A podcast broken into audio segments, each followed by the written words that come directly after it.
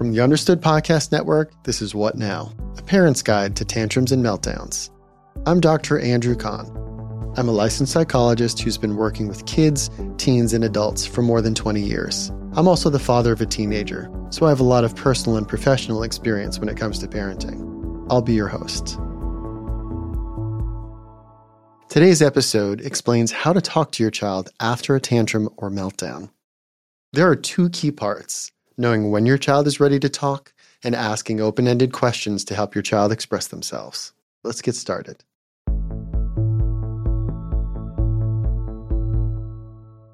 So, let's talk about why timing is really important.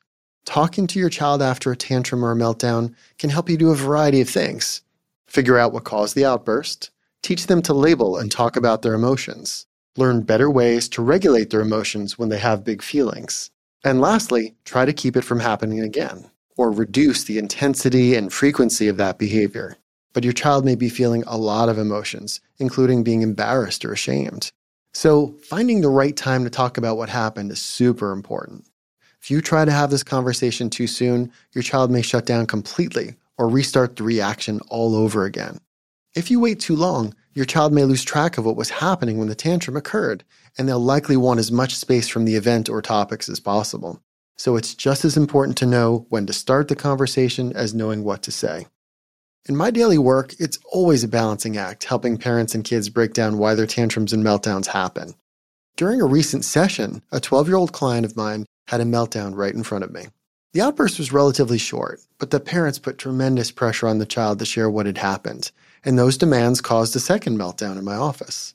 I could completely understand the parents' anxiety about wanting to know what happened as soon as possible, but the pressure proved too great, and the requests ultimately made things worse. This is a really common problem for parents, myself included. So remember, try not to rush your child. A little extra time can go a long way.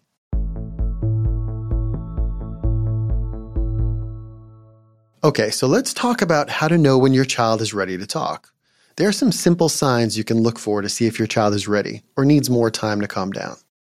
Calmly ask in a voice without anger or judgment Are you ready to talk? Look for signs that your child may be too worked up to talk. Like, are they screaming or yelling? Are they pacing back and forth? Are they showing tense body language, like a clenched jaw or hands balled into fists? Are they showing disrespectful behavior? You see, it's okay to show some emotion, and both you and your child are human, so be kind to yourself crying or being a bit withdrawn doesn't always mean your child isn't ready to talk. The goal isn't for them to show no emotion at all. The goal is for your child to work on understanding that they can have big emotions, and with your help, learn how to regulate them and have a better ability to share what they feel.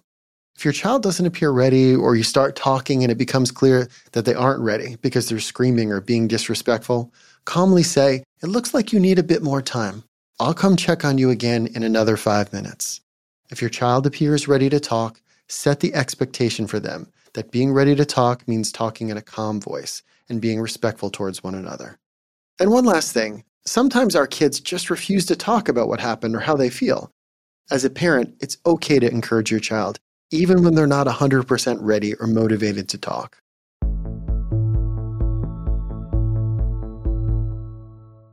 Let's talk about how to start the conversation. First, start with open ended questions like How are you feeling? Is there a problem you need help solving?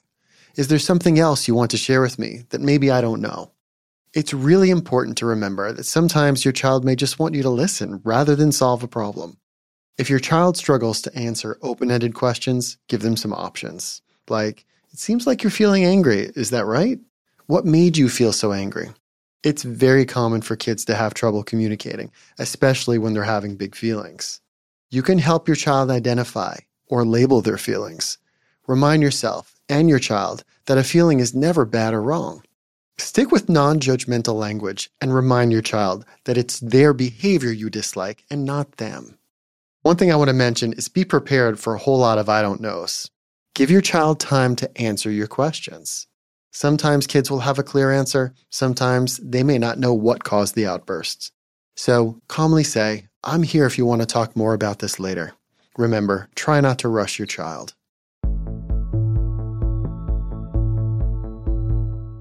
Okay, let's talk about what you can practice ahead of time. When your child is calm, ask them how they're feeling and why.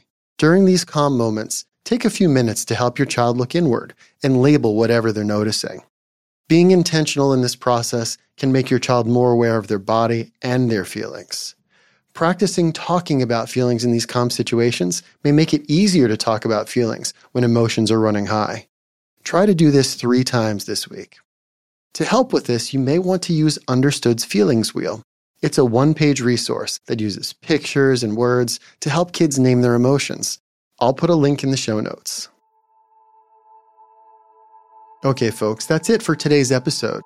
I hope you'll join me for next episode on how to prevent tantrums with proactive praise. If there's one thing you can take away from this episode, remember, talking to your child after a meltdown or tantrum can be challenging. So look for signs they're ready to talk and don't rush them. That's the key. You've been listening to What Now, a parent's guide to tantrums and meltdowns from the Understood Podcast Network. If you want to learn more about the topics we covered today, check out the show notes for this episode. We include more resources, as well as links to anything we've mentioned in this episode. Understood is a nonprofit organization dedicated to helping people who learn and think differently discover their potential and thrive. Learn more at understood.org/mission.